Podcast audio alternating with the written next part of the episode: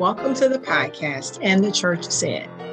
This podcast discusses faith, mental health, church, and culture from a Christian counseling perspective. I am Dr. Monique Smith Gadsden, and I am your host for this podcast. Consider me your church counselor and consultant who is discipling the body and the members in mental, emotional, relational, and spiritual health. I am trained in both psychology and theology, equipped and equipping for the work of the ministry. Although I am a licensed clinician, this podcast is not intended to serve as therapy. We strongly encourage you to seek out your own personal relationship with a professional therapist. This applies also to our special guests who have opinions and professional insights and expertise of their own. Their contribution is also not to be regarded as therapy. Our aim here is to hold conversation around these important topics regarding the church and mental health. So thank you so much for joining us for this episode. Hello, everyone. I'm so glad to have you join us on today. Thank you again to all of you who subscribe and share and support the podcast. It is really, really, really, really appreciated by me. I'm so grateful for your support. So, thank you so much for the ways that you continue to support the podcast. All right, everyone. I have two very special guests with me on today. I am just so so fond of these two women um, and the conversations that we have been so privileged to engage in over the last several months or so since I've become familiar with them. But today we have the podcast host from Black to the Beginning. We have Dr. Samantha Coleman with us, and we have Sandria Washington with us on today. So, ladies, welcome to the podcast. Thank you.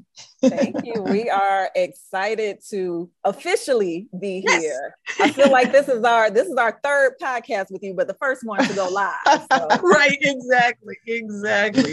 yes, we have had some beautiful conversations already. And so this is going to be the one that the public will be privileged to be a part of. So the best one. Yeah, the best one. Absolutely. We can only go up from here, right? yes. Um, so y'all, will each of you just introduce yourselves and let each um, let the listeners know who you are individually and what it is that you guys do collectively in your own way. Thank you so much for doing that for us. Oh, I always have such a difficult time with this. Um, but hey, everybody. So, um, Dr. Samantha Coleman, uh, in my professional life, if we want to, you know, touch on that, um, I like to consider myself a leadership guru and accountability partner to the masses.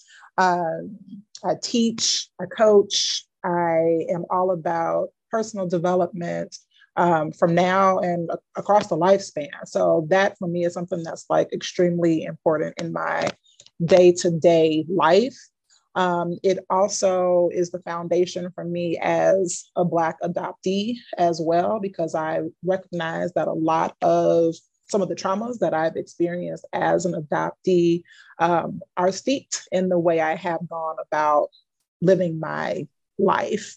Um, but they've also been a part of my resiliency, you know, as well. So, as someone who's in the leadership development space, someone who's now in um, the creative space, if you will, as it relates to you know producing a podcast on Black adoption.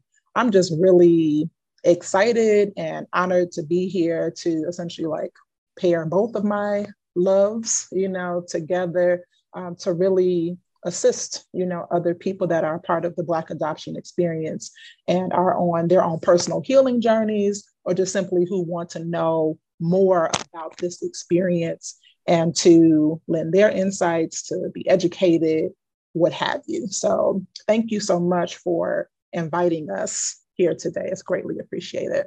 Yeah, thank you for being a part, Dr. Sam. All right, Miss Andrea. It's on me. Um, and I'm similar to Dr. Sam. Like, where do you even start with these types of introductions?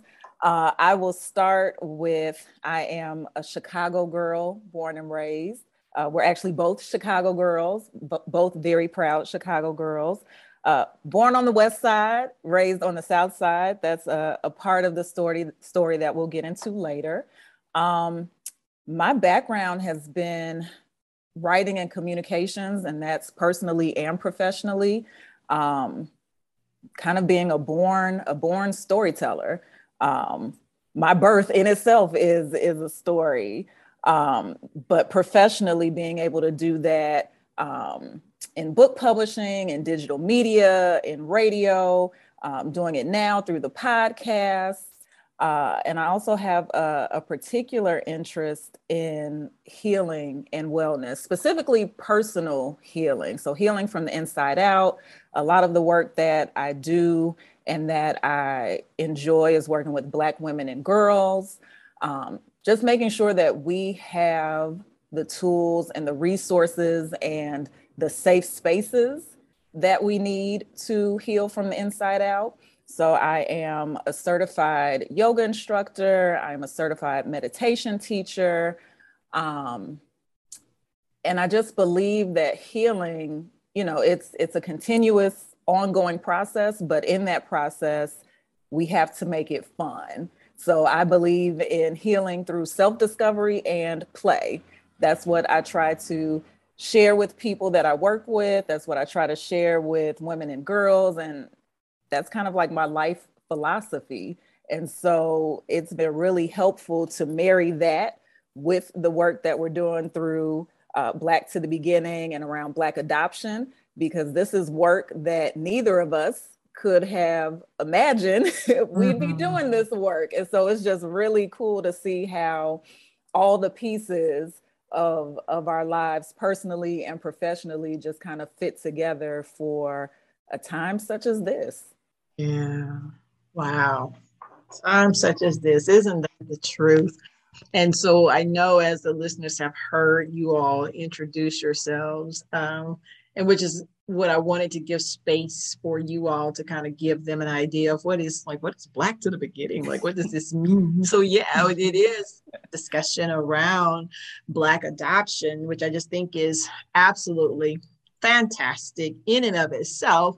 And um, also and I think that was a part of what had drawn me to you all when I first listened to you on Truth Table. Shout out to our girlfriends there. Yes. Shout out to Truth Table. Congratulations on the new yes. book release. We, yes, we yes, definitely yes. love them. Absolutely, absolutely. My copy is right there. So yeah, absolutely. Um, yeah, just listening, but also that the overlap of the development piece, because that's me too, you know, across the lifespan. I'm all about, you know, the development and what is hindering that um, in various seasons and phases of our lives.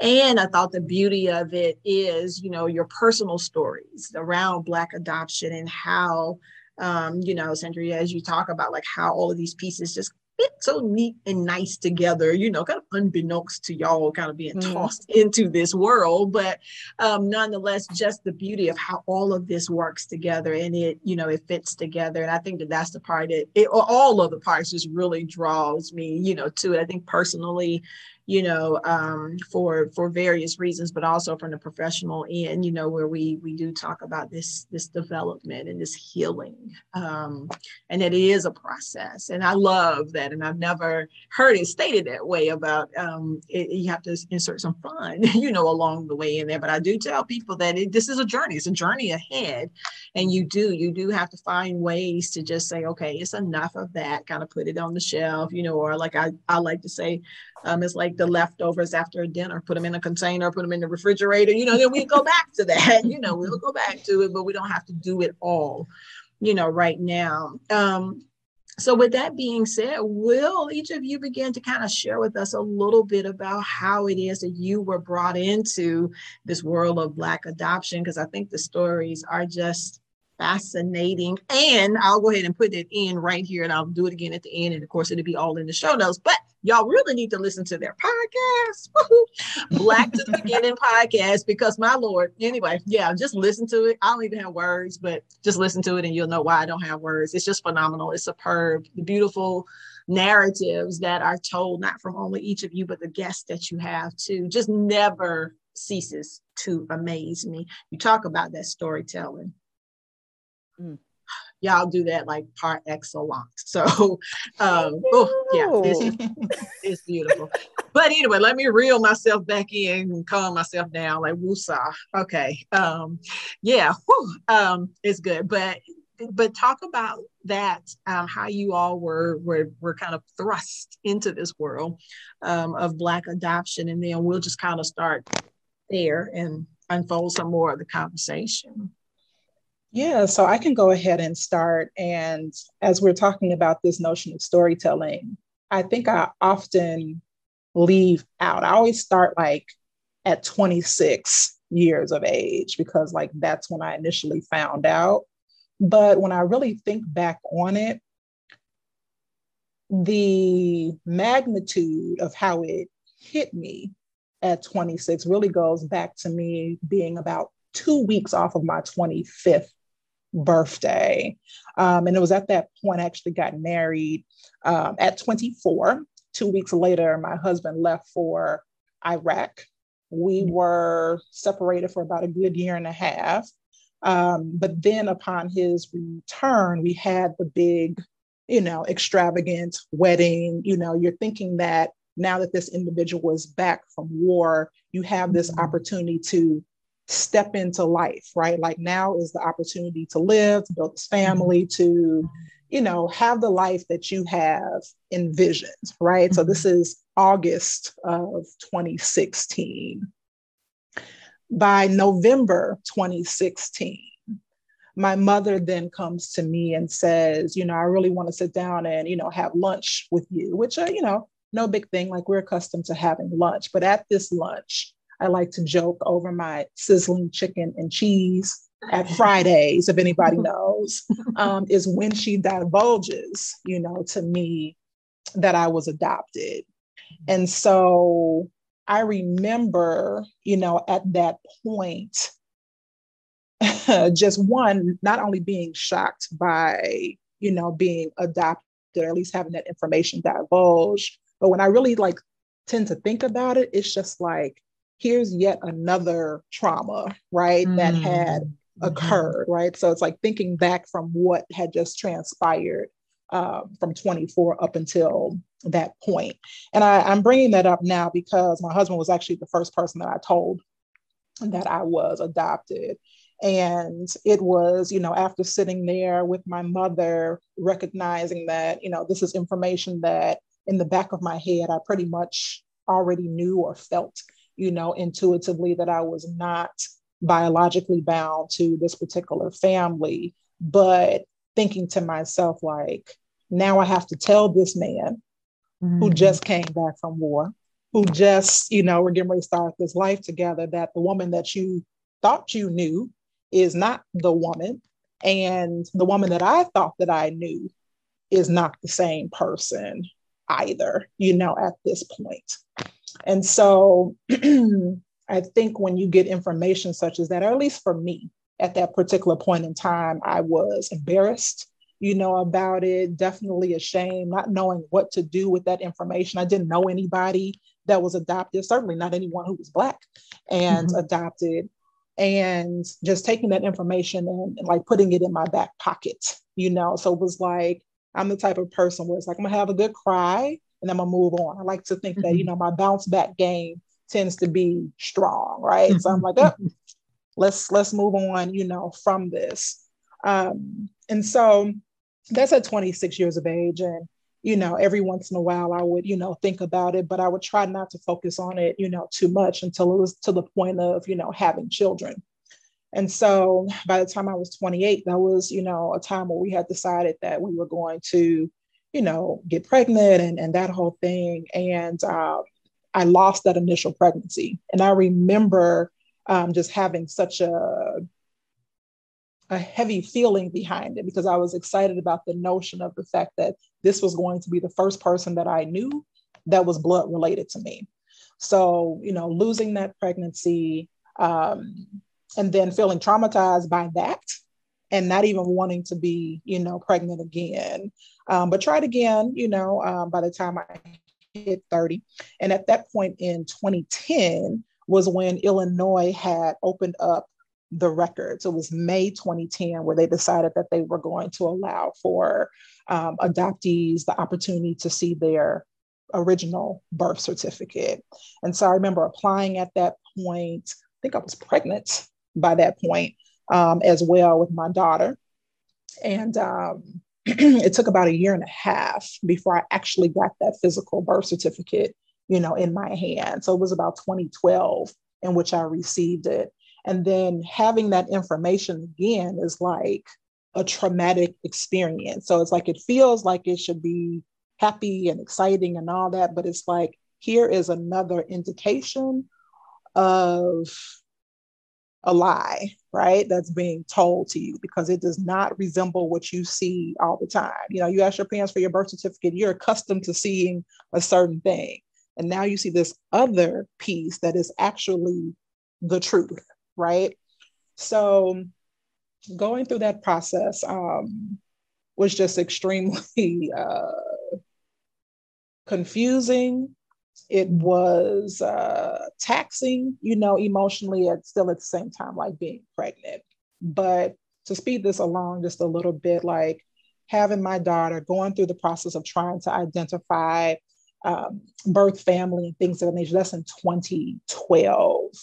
Um, I do come into contact with a few biological family members along the way, but it's not until 2016 that I actually have the opportunity to um, touch base with biological mother, father, siblings, and that whole thing. And it's at that point that I decide 10 years later that I'm going to actually share this information with my good girlfriends.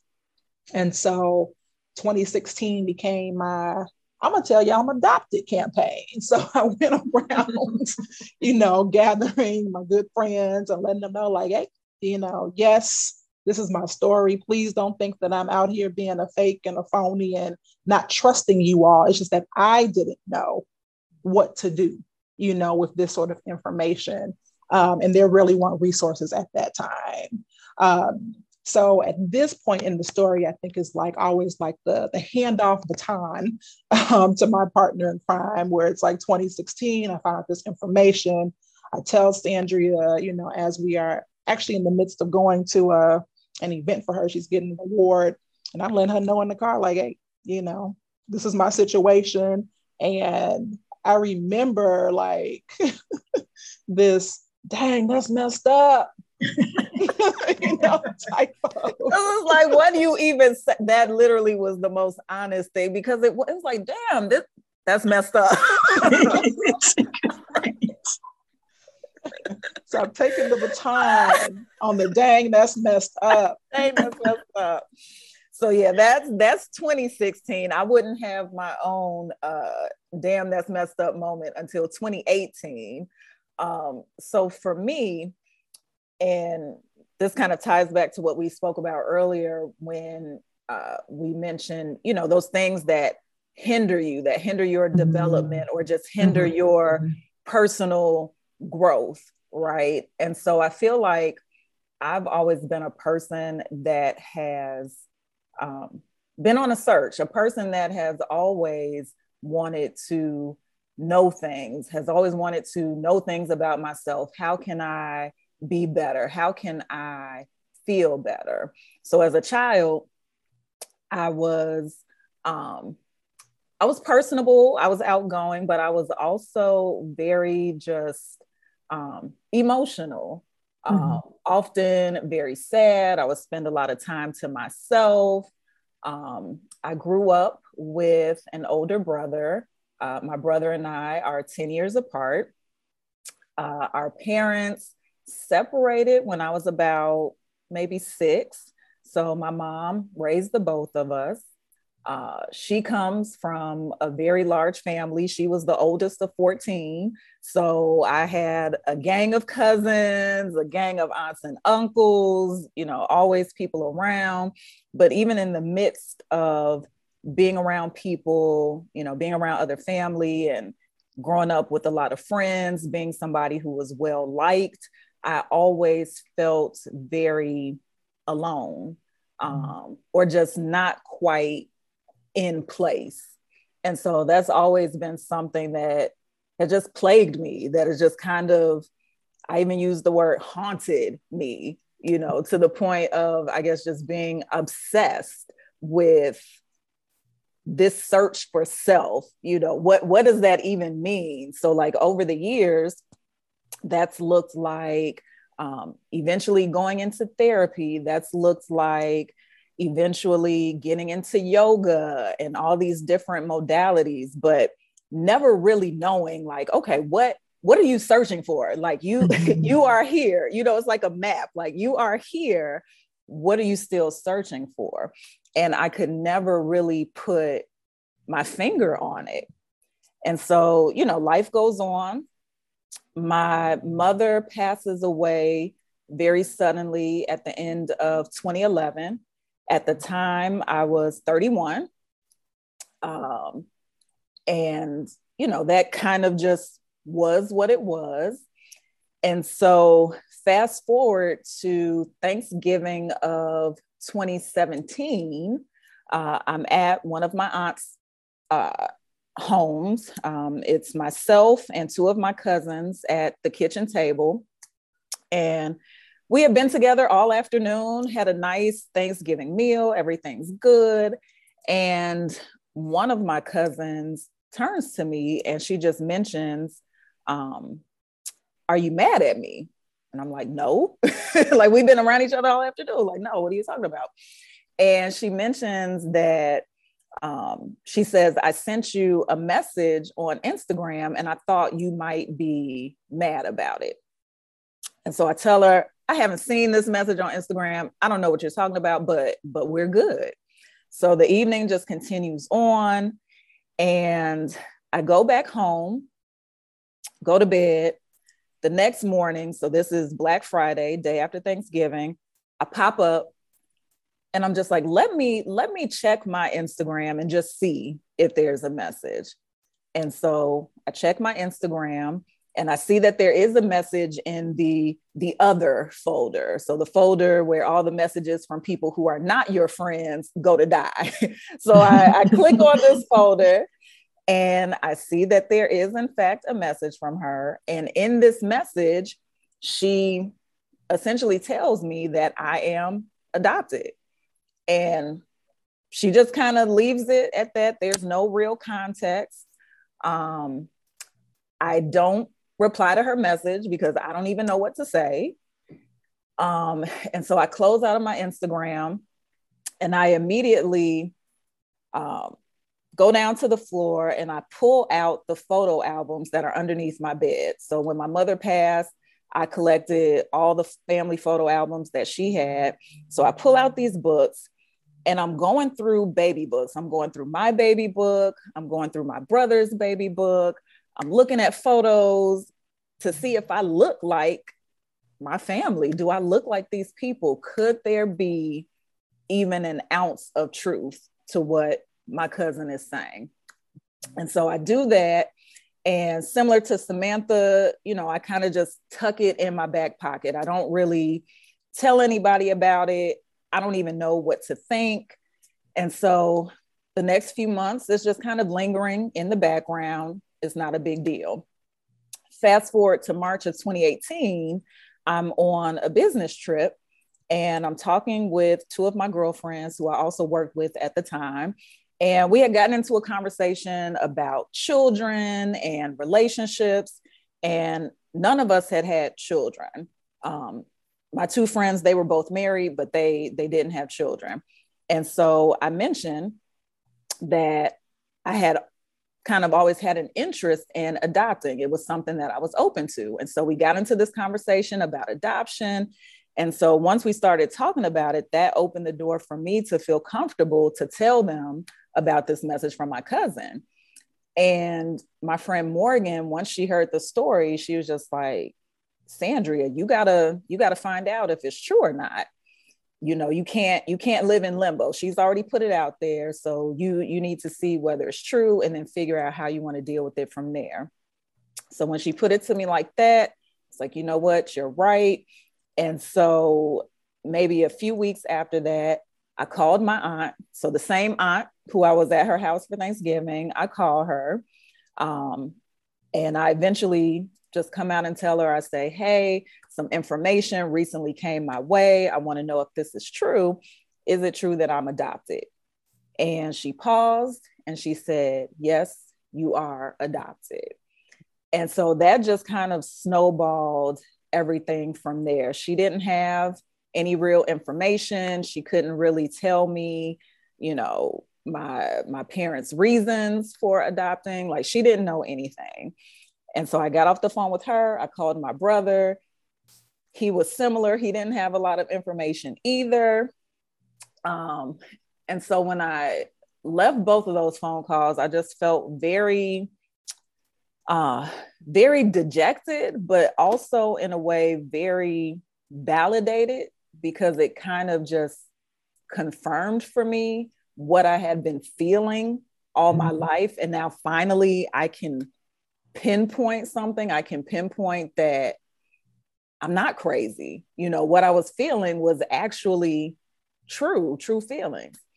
And so after that, the next day, I immediately go on Google. I'm searching for, you know, how do you get your original birth certificate?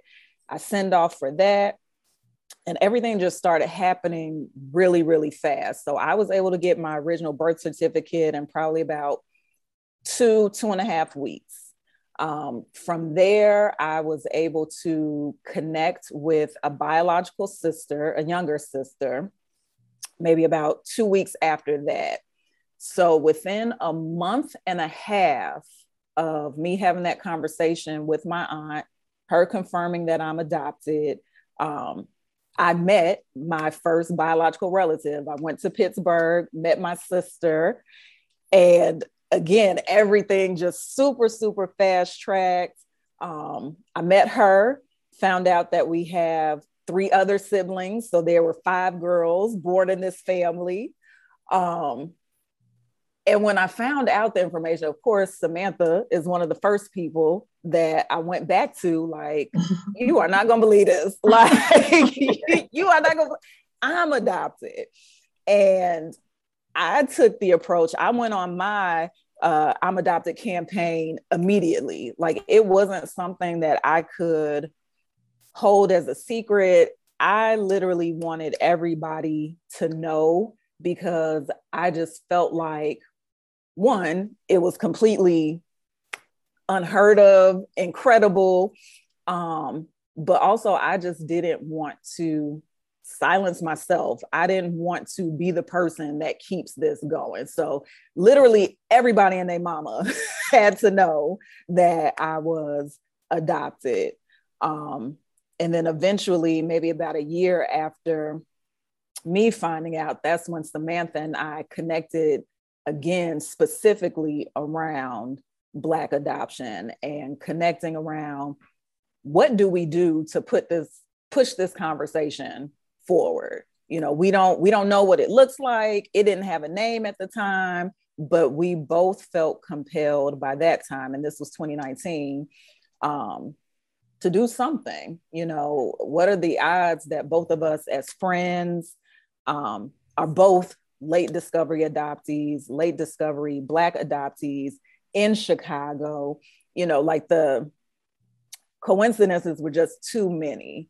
Mm-hmm. And. I think from both of our experiences, even though they were a little bit different, I think we both just felt this sense of urgency about this shouldn't be happening or or this shouldn't continue to happen in black families you know mm-hmm. what what are the ramifications of keeping a secret that large and and why why do we do it you know mm-hmm. trying to get underneath that and so at that point black to the beginning was born and here we are yes yeah. Oh my goodness. It's like every time I just I hear it again, it's uh, I, I I don't know. I'm I'm just overtaken by so many um different emotions, which is interesting to even hear you all like the words that you use to describe it you know dejected and but yet validated you know and it's traumatizing and i and i um because I'm always big on people naming their feelings. You know, that's the hallmark of emotional health, right? What's your feeling? So that's a mm-hmm. thing. But um, also because, and y'all both know, um, you know, my premise here is like faith and, and church and mental health. Um, one of the reasons I'm so glad that y'all are are shedding or shining, I should say, light on adoption, Black adoption specifically, is because of all of these other vantage points that y'all bring to the table. Mm-hmm. Because I think, and I can only speak from my very limited experience, you know, when I was on staff at um, at a church, and I had a community kind of program about, you know, raising the focus on Black adoption and well, adoption in the African American community and the church. So I, you know, I contacted a couple of um, adoption agencies. I knew of some families in the church who had adopted. You know, I was just trying to bring it together and just bring out the others who had the same lived experience, you know. And so, like, maybe within this congregation, people can kind of come together and say, oh, we have the same experience, you know, and just find some comfort, um, you know, just by having a shared experience. However, I know sometimes we tend to, um, you know, and especially in, in Black church, and, and I know hmm, for my disclaimer, I, I know a whole lot of things that involve evolved over the years. So Thank the Lord for progress. Yes. However, we can still say there are still some some concerns in some areas, you know, that we just, you know, still are like, oh, okay, yeah. So I know sometimes there is this this desire and this emphasis to kind of jump to, you know, but it's just like, you know, we've all been adopted into the family of the Lord, you know, of God, mm-hmm. and you know, just trying to make these connections where we can kind of go, oh, yeah, you know, we should be praying. And but I'm so happy that y'all are like pointing out these nuances in terms of this adverse set of feelings and reactions around this. And this is why I so still encourage everybody to please listen to y'all's um, podcast because even so many of those various nuances, like you're saying about Black family and how Black adoption does take place in Black family, but we don't just really you know, talk about it. Like grandma just take on the children. Like she raised them as well. Mm-hmm. You know, when y'all brought all of that to light, I'm like, oh my gosh, it's just so many layers, you know, to this whole um topic, this theme of Black adoption that you all do, do, do such a beautiful job um, in exploring um, in more um, in depth you know so I, I, mm-hmm. that's one other reason. I still want to keep encouraging people to hear hear you all hear these women. But um i'm grateful for the fact that you talked about it and, and dr sam especially when you you label it as a trauma. You know and people sometimes may not think about that unless you know you're walking in those shoes that it should be like oh well you found it. Oh well you know it, it's like we want to we want to run to point out the well at least you had a good family you know did you and you, we, we kind of go there but I'm, I'm grateful for the fact that you guys kind of um, go to these places where we might try to not talk about you know surrounding the black adoption. I i just wanted to ask um, and I know this could be a whole conversation in and of itself, but when you when you think about it in the context of Black church, you know, whatever that experience has been for y'all, mm-hmm. where do you think Black church has kind of gotten it or not gotten it from y'all's perspective around? That's that's a good question. Um, I think it's crucial for people to one like think about what is their relationship to the church first. At least that's just from like where i sit. Mm-hmm. so i definitely value spirituality. I am a christian but what i have had in my own experiences with the black church is that sometimes it's not as open or as um, forgiving, if you will, of various situations that happen with people, both individually, in their families, as a collective, you know, church family or what have you. You spoke a little bit, you know, too, to the point of like, you know, calling like the adoption of trauma and right and it's like we can just you know like uh, pray it away or we can simply like well you're part of this you know church family or what have you and it's like i'm sorry that's just not um, mm-hmm. it's not feasible everyone mm-hmm. has their own individual family i like to think of the church as a community or like another place to um, maybe have like some extended you know mm-hmm. family mm-hmm. but we mm-hmm. cannot discount the fact that as human beings, we have like that nuclear family that we want to have that connection, you know, to, you know, and we mm. can't just simply pray traumas away. Mm. And when we think about adoption, and I was even thinking about what Sandria said about like wanting to tell people like right away, right?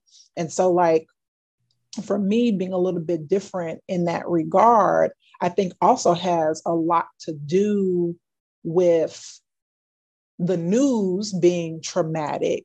But then when you're going through a process of even trying to find your family, there's mm-hmm. all these different things that make it traumatic. So it's traumatic to have to call somebody on the phone to be like, hey, so was I adopted here? you mm-hmm. know, it's traumatic for someone to say, like, I deserve, you know, to see my original birth certificate but wait, wait, wait, wait. Legally, we're going to make you wait a year and a half to see whether or not your birth family will accept or reject this. Mm-hmm. So the thing is, it's like you're essentially, at least at the time period in which my adoption, you know, was, uh, or at least my coming into the knowledge of my adoption was going on, it was mm-hmm. continuously traumatic. I don't believe, for me personally, the Black church, if you will, might have been um, instrumental in my healing during that particular point in time. I just don't. Mm-hmm. I have to be straight up, you know, yeah, about yeah. that. Mm-hmm. So mm-hmm. that's mm-hmm. where I stand. Yeah. Yeah. Yeah. Oh, yeah. Girl, ooh, that's good. I would just tag yeah. on to that. And it's interesting you mentioned that, Sam, because yeah, I didn't like when all of this came up, I didn't run to the church. Like I didn't, mm-hmm. I didn't even run into therapy, which when I look back on, I'm like, well, why, why didn't I get into therapy immediately? Mm-hmm. Like I mm-hmm. didn't run to those two things. I immediately ran to my friends. So it yeah. wasn't even back to my family who mm-hmm. knew this information. It was to Samantha and a group of other girlfriends, you know, the people that I felt closest to and safest with. So even in a situation like that, yeah, the the church was not my was not my first stop. I feel like and this isn't just the black church, but I think most of the time when people are talking about adoption and you know orphan children it's it's always from this very or or the the the premise is supposed to be this very benevolent and goodwill place. Mm-hmm. Like oh these children you know you need to take care of these children. They need families and churches doing these baby drives which i've never experienced. I, I feel like maybe that might have been a little bit more common. I don't know maybe the era right before we were born or, or maybe it was happening when we were born and i just didn't grow up at the time where I can um, recall seeing that happen, but I know that that definitely is a thing, was a thing. They they still do it. You know, they have these altar calls for for families to adopt, and I would just be curious. You've never seen an adoptee in the pulpit. You know, it's always from the perspective of the adoptive parents or the prospective adoptive parents. You never really get the children, you know? Mm. And I always say it's these babies, we eventually grow up, right? So yes, as as a, a parent, you you may have a very benevolent outlook and you want to give a good home and you want to care for someone, but that's not the totality of the adoption experience. You're going to bring that child home, and they are going to have some feelings. Some of them might be negative. They are going to have impacts from the trauma because it's it's a trauma just flat out from from the beginning the moment you are actually maybe even before the moment you're separated so what was happening you know during those 9 months that that can also impact you but definitely at the point of separation you are living with this whether you know that you are adopted or not and so i just feel like the church and other organizations there's constantly this message of we need to adopt children. There's so many Black children in foster care, but there's never that discussion of the other side of it. And you're not going to hear that discussion if you are not listening to adoptees who are old enough to speak for themselves and articulate for themselves.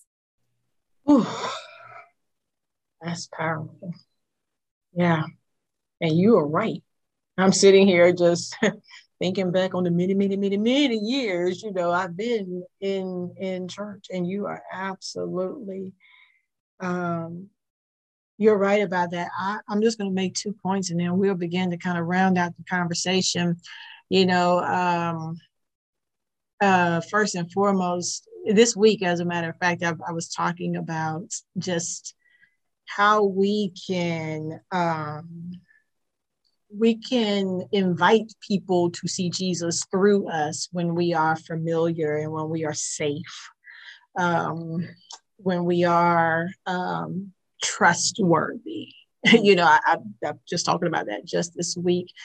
Um, so even you know to hear you say like the, those were the people that you were looking for which you know would have been your closest friends at that time um, I think it just reiterates that message that yeah, if we don't feel, you know, safe and inviting and and know how to handle that kind of information and kind of tying that back into, you know, Dr. Sam, what you even mentioned, because um, you're right, you know, it is a community, and that's exactly what I call church. I do call it um, a community because when I when I think through when I think about it in the um, through the lens of it being a, a church family, quote unquote, um, I, I being trained in marriage and family therapy and, and systems thinking, then my concern as well as some of my conversation has been well when all of us come together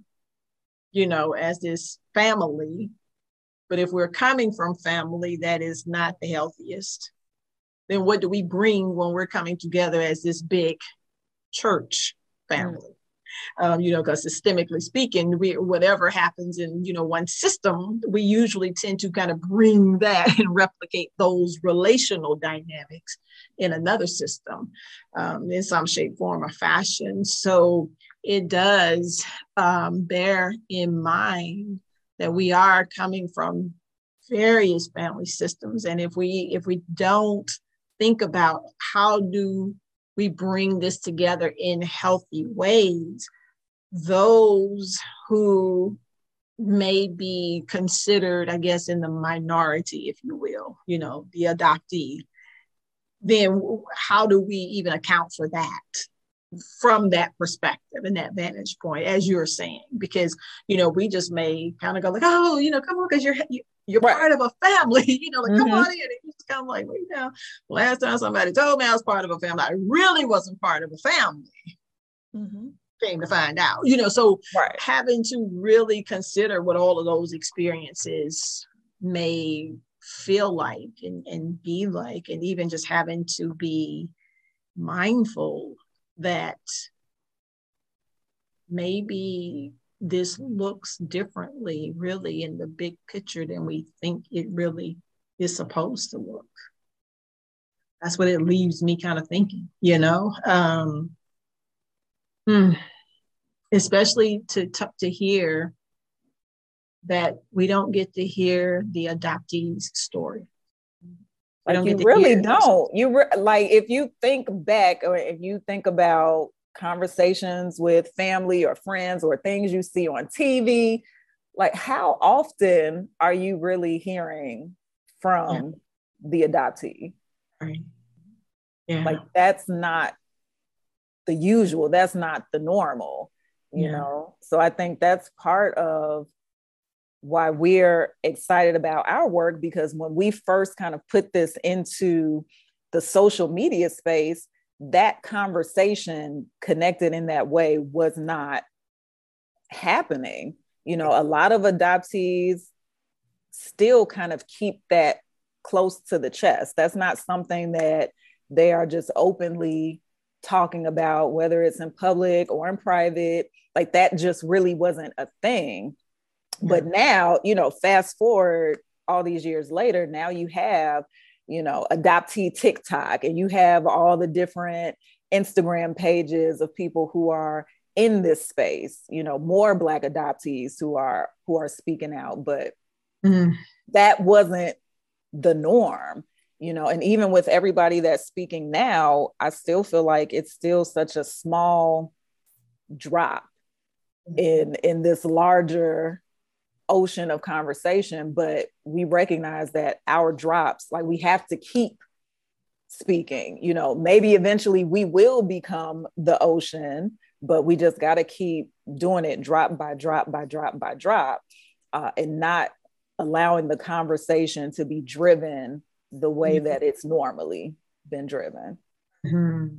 And to the point about like the adoptee perspective not being out there just even going back to the the black church it's just like when you're doing like altar call right and you're you're wanting people to come as they are right so it's like we mm-hmm. we don't know what your background is or what have you but we're inviting you mm-hmm. into you know this space the the doors of the church are open you can hear whatever it is that you need to hear about these people who are coming into like their newfound spirituality, but it's like you haven't heard anything from the adoptee's perspective. And so it's like you can't really be like, we're open to that because you don't know anything about it because it isn't even discussed, you know, in any way. So it's like, how are we meeting people where they're at if mm-hmm. the conversation or the thread hasn't even occurred, or if it does occur,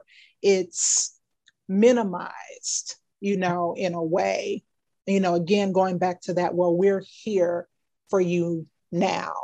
Mm-hmm. And it's like, I think it just really has to be, even for not just the church, right? But even if you think about like your family, your friends, and Sandra, correct me if I'm wrong, but as an adoptee is so layered. So even when people are like, oh, I understand, or oh, they get excited about, you know, you meeting biological family mm-hmm. or whatever.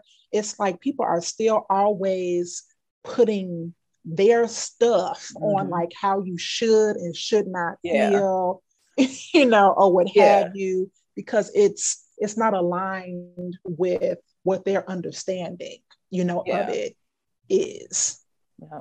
No, I totally agree. And that's probably the one thing, even four years later, the one thing that probably annoys me the most when I tell somebody I'm adopted and, you know, the first thing they want to say is, well, I'm sure your mother loved you. Uh. And I'm sure she did. You know, like, yes, that is true. But also, can we talk about the lie? Can we talk about Ooh. how it makes me feel. But immediately people will go to the positive or what they perceive as the positive let's let's tie this in a ribbon you know you grew up in a good family your mother loved you. And those things can be true but don't sweep under the rug how i feel about the experience. Yeah. Oh my goodness yeah, you're absolutely right because that does discount, you know, and I say we do this in grief, you know, support mm. all of the time. We don't know how to sit with people in discomfort, you know, yeah. so we automatically, you know, start saying the things like, oh, you know, God needed the person. And, you know, you're just like, Right. somebody that's all powerful needs somebody. Right. You know, you just Instead of just saying like, man, like, dang, that's messed up. Like that's how I told like, that's messed up. like, and that's an honest reaction. It leaves space, yes. you know. So even if she doesn't think it's messed up, or if she does think it's messed up, like it just leaves space yes. for her to feel how she feels. And if you hear something, if somebody tells you something that obviously sounds messed up, yeah. you should be able to admit, like, that sound messed up. like, like, I don't know how you're doing with this, but that sound messed right. up to me. That's like, right. It's got to be space right. for that. Yeah. Mm. Yeah. I think the humility in just being okay with not knowing. Um, you know, I know as being trained as therapists, we we're told that like all of the time. You spend an hour with a person, you know, the first session or the 10 sessions or the 100 sessions that they may come, you still only know what they tell you. Mm-hmm. You know, mm-hmm. there's a lot that we don't know, and we should never, ever lose that perspective of not knowing and being okay with not knowing but consider you got to give it consideration that is some something you don't know but be okay with that you know so yeah. even when you just don't know what to do with it it's okay to say like wow I really don't even know what to say about this. And I can deal with that a little bit better than like you're saying, like, oh, mm. your mom loved you. And it's like, well, I mean, but how, yeah. What if she like didn't? I mean, and that could be it too. Yeah. What if she was on drugs? I mean, you know, there's so many different people don't know the why you know we'll yeah. never know the why and that's whether you're talking about adoptive parents or birth parents like mm-hmm. a lot of it is speculation unless you can get it from that source mm-hmm. wow and it's why adoptees need to be respected as the experts and that's just like anybody like whatever experience that a person has gone through themselves personally if you have not gone through that exact specific thing yourself, yes, yes, yes. then you can't be the expert on what my life is. What you can do is be empathetic. What you can do is sit back and, you know, be real and be like, dang, that's messed up. Right. Yeah. And I think also, too, I think even for listeners, when you hear something that you believe is messed up, to be able to sit back and be like, it's not my responsibility to fix or solve this situation. Rather, it is this person presented me with some information. Maybe they need the sounding board. Maybe they needed a, a mm-hmm. perspective or mm-hmm. an insight, mm-hmm. but they didn't ask me to fix or solve because you can't mm-hmm. fix or solve the fact that I'm adopted. You just can't. That's right. And that's okay, you know. But if I need you, you know, to just sit and and listen or what have you, then I'm more appreciative of that than anyone's incessant need to try and relieve what mm-hmm. just simply can't be. Mm-hmm. Ooh, which just reinforces what I believe community should be about. It should be the characteristics, you know, it should be about us being loving, you know, just saying being just having the ability to listen, having the ability to just be humble enough to say i don't i'm not a savior you know um, but i can support and i can sit with you and i can weep while you weep or if you're rejoicing i guess i rejoice with you while you're rejoicing people just want to know that somebody knows how to come alongside them yeah. you know just making that space for them so I'm just so appreciative of you all sharing, um, baring your hearts again and again, you know, um, to to this experience, to this narrative, um, to bring this awareness forth. I also um, just really am excited for people, you know, even with our kind of churchy perspectives to hear this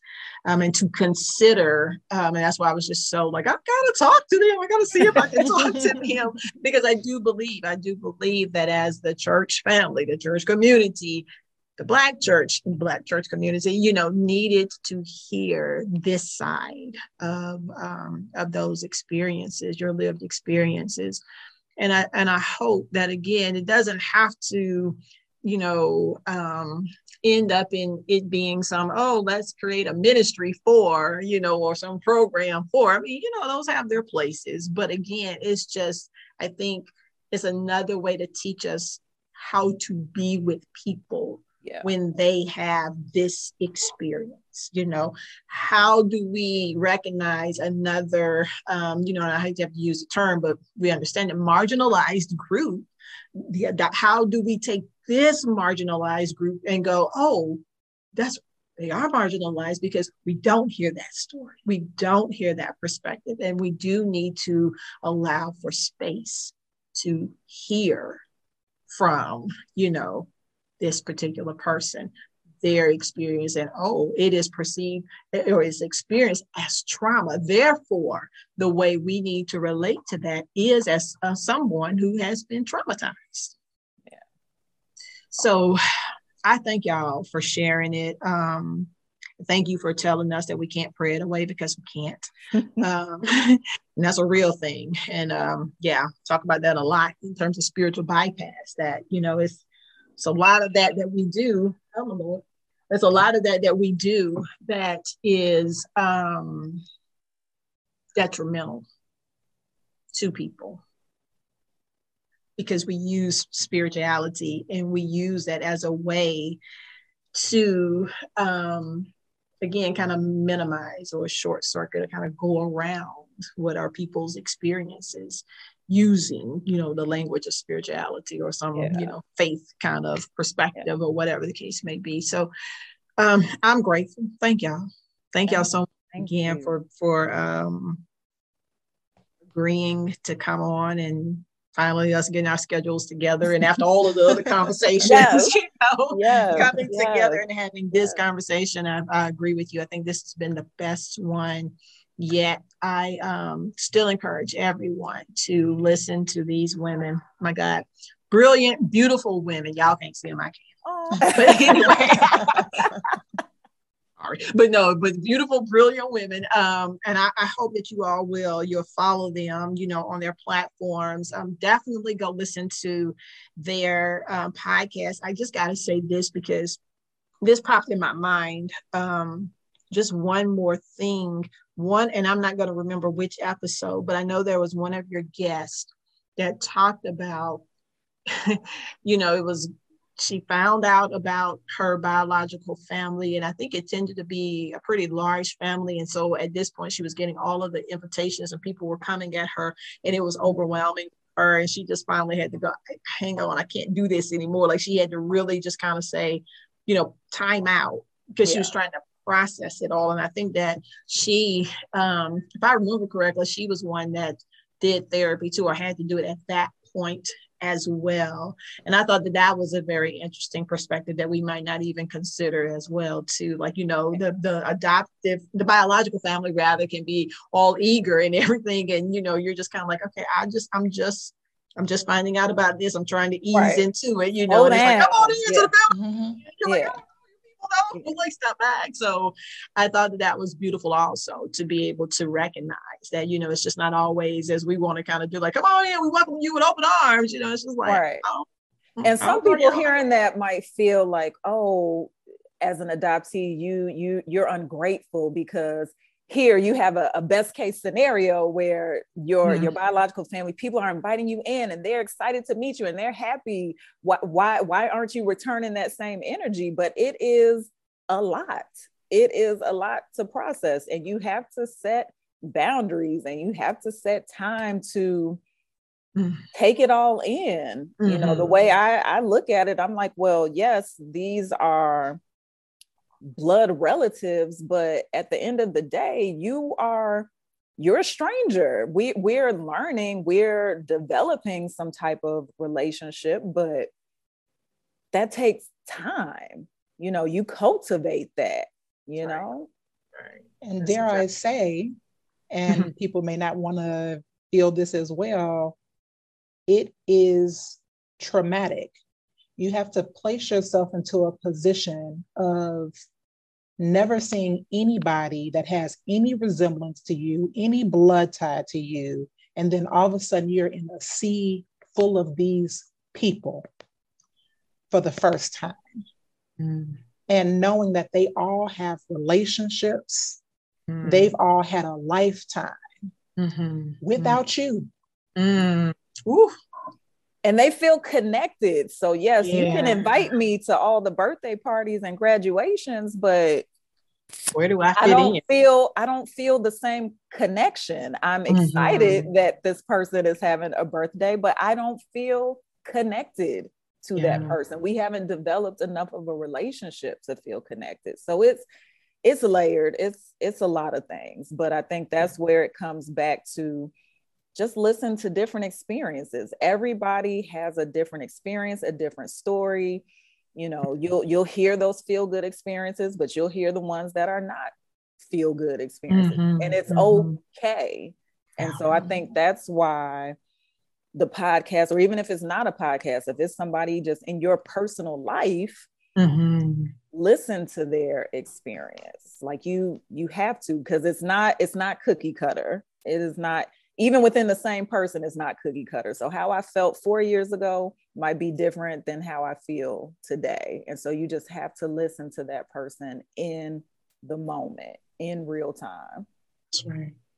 That's right. And that's real important. I'm glad you even mentioned that because I did. I forgot I wanted to hit back on even just that developmental place, you know, and Dr. Sam, when you even talked about, you know, until you were trying to become a parent you know, then it like hit you in a different way now, you know. Mm-hmm. So you're right. Like as we travel along our human journey, you know, as we go through these developmental phases of life, we process it differently. So yeah, that is so so true, and that's good to know because sometimes we want to just have a once and done. You know, it's like okay, well we gave you the time, you processed nope. it, we good. Okay, let's move on. You know, Sorry. No, no, no. right. It is never one and done. We've heard right. so many stories about families who tried to approach it like that, and that's yeah. how they treated their adopted child. Like, oh, we we told you when you were three, and that should be the end of it. Ooh, no, yeah. it right. is not one and done you know, but at least they got that one. I did not get even the one. I just got the done. right, right. But you yes. know, you you manage it the best way um that you can. And I one thing I do want to add before we close out, just going back to the black church, and I think just about God in general, because it is a thought where you you may question god like why why did this happen you know why didn't they tell me mm-hmm. i was mm-hmm. adopted or you know why am i having this experience and for me i think even from the beginning i never felt like my anger was never directed toward god if mm-hmm. anything i felt like even when i didn't know he knew you know he he already knew this was happening behind the scenes this was going to happen he knew samantha and i would be friends and we would go on to do what we're doing now and even the things that we haven't even seen yet and so i believe mm. that it was destined to happen but i'm grateful that it happened mm-hmm. um because i just can't think of and this could sound weird, but like two better people that he could choose. like if you were gonna choose anybody, God, to carry to carry this message forward, knowing yes. who we are personally, knowing who we are professionally and our paths and our skill sets. Like, yeah, of course, we were chosen. So a lot of times you hear that word chosen when it comes to adoption, and it's about physically being mm-hmm. chosen as a baby. But it's like, mm-hmm. no, no, mm-hmm. no. Like mm-hmm. our adoptive parents, it ain't even about them. It's not about them. It's not about the birth parents. It's about God chose us. So, mm-hmm. regardless of what they did, regardless of what they told or didn't told, tell, you know, none of that matters because at the beginning of the day, you know, mm-hmm. like we were chosen for this by God. So, with all of the trauma, all of the, you know, tears that have been shed, because there's been a lot of tears, a lot of questions, um, I still believe that, okay, yeah, I, I was chosen for this. And I, I signed up for it. You know, I made this life contract. I signed on for it. So yeah. here, here we are. Yeah. Yeah. Oh, that was beautiful. And that was absolutely like the cherry on top of the whole conversation because I totally agree. I have just adored you all since I first met you, like seriously. Um, and that is because the authenticity that you exude, you know, it's, it's kind of that this is this is who I am. And therefore, this is who you get and I, I think that it just when I say it works, it's just because I can't think of the, another word at the moment. But works is good. Like it works. Like yeah. it works. It's so true. It, mm, like I, going I with it because it. I could easily see us. You know, even when Samantha and I came together in 2019, like we we didn't have to do this. Like she could have, you know, she would have shared her story. I would have shared my experience, and we could have left it at that and just be like, we're not going to talk about adoption. This is not a conversation. This is not a thing you know like it it could have gone that way but again i feel like it was purpose to go a different direction. Yeah. and i do believe that is what i mean. It works because yes the authenticity the transparency i think that that's what going back to what i was saying you people feel safe sharing with you all because for you to come together to do it, to tell your stories and to invite others in to tell their stories from, as you say, the adoptees' perspective, they have to feel safe. They have to feel that they can trust you all, you know, to be able to, to sit with you in front of a mic. Mm-hmm. You know, to publish these various experiences. And so I do believe, yes, that is the right word. It does work because you all were charged for this task. And I thank you for your yes. Thank you. I do because it's it's it's beautiful the work that you do. Nobody else ever tells you. I'm telling you, and I think I have told y'all that before. I, I remember. DMs like, Thank "Yo, you. just keep it going," you know, just keep it up. I love what you. yeah. So, but um, it, you you do a beautiful, sacred work, and I think that um, the sacredness even exudes in the truth that it can be messy mm-hmm. and traumatic. And so I do believe that, like you say, it's not dressed up, it's not with a little bow on it, making it all pretty. It's as it is. As it is. Therefore, yeah. that's how you all present it. And I think that that's the beauty. That is the beauty in it. Like you don't feel like you got to clean it up any kind of way because um, you're chosen. We're going to be chosen regardless. So regardless, regardless. mm-hmm.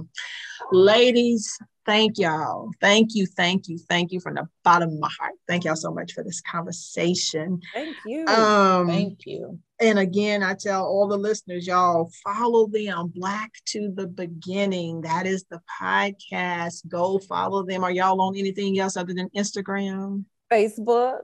Okay. Uh, Instagram, Facebook, website, Twitter, okay. um, Google. okay, okay, okay, okay, right, right, right. And if you're in Chicago, we're we're happy to link up with you in Chicago. We love to go have a good meal. So yeah, mm-hmm. we're we're very accessible. Very okay. yes. Listen awesome. to the podcast and you know, Please. like you did, you know, share your favorite story with us. We are the mm-hmm. Black Adoption Podcast, first of mm-hmm. its kind. So yes. check it out.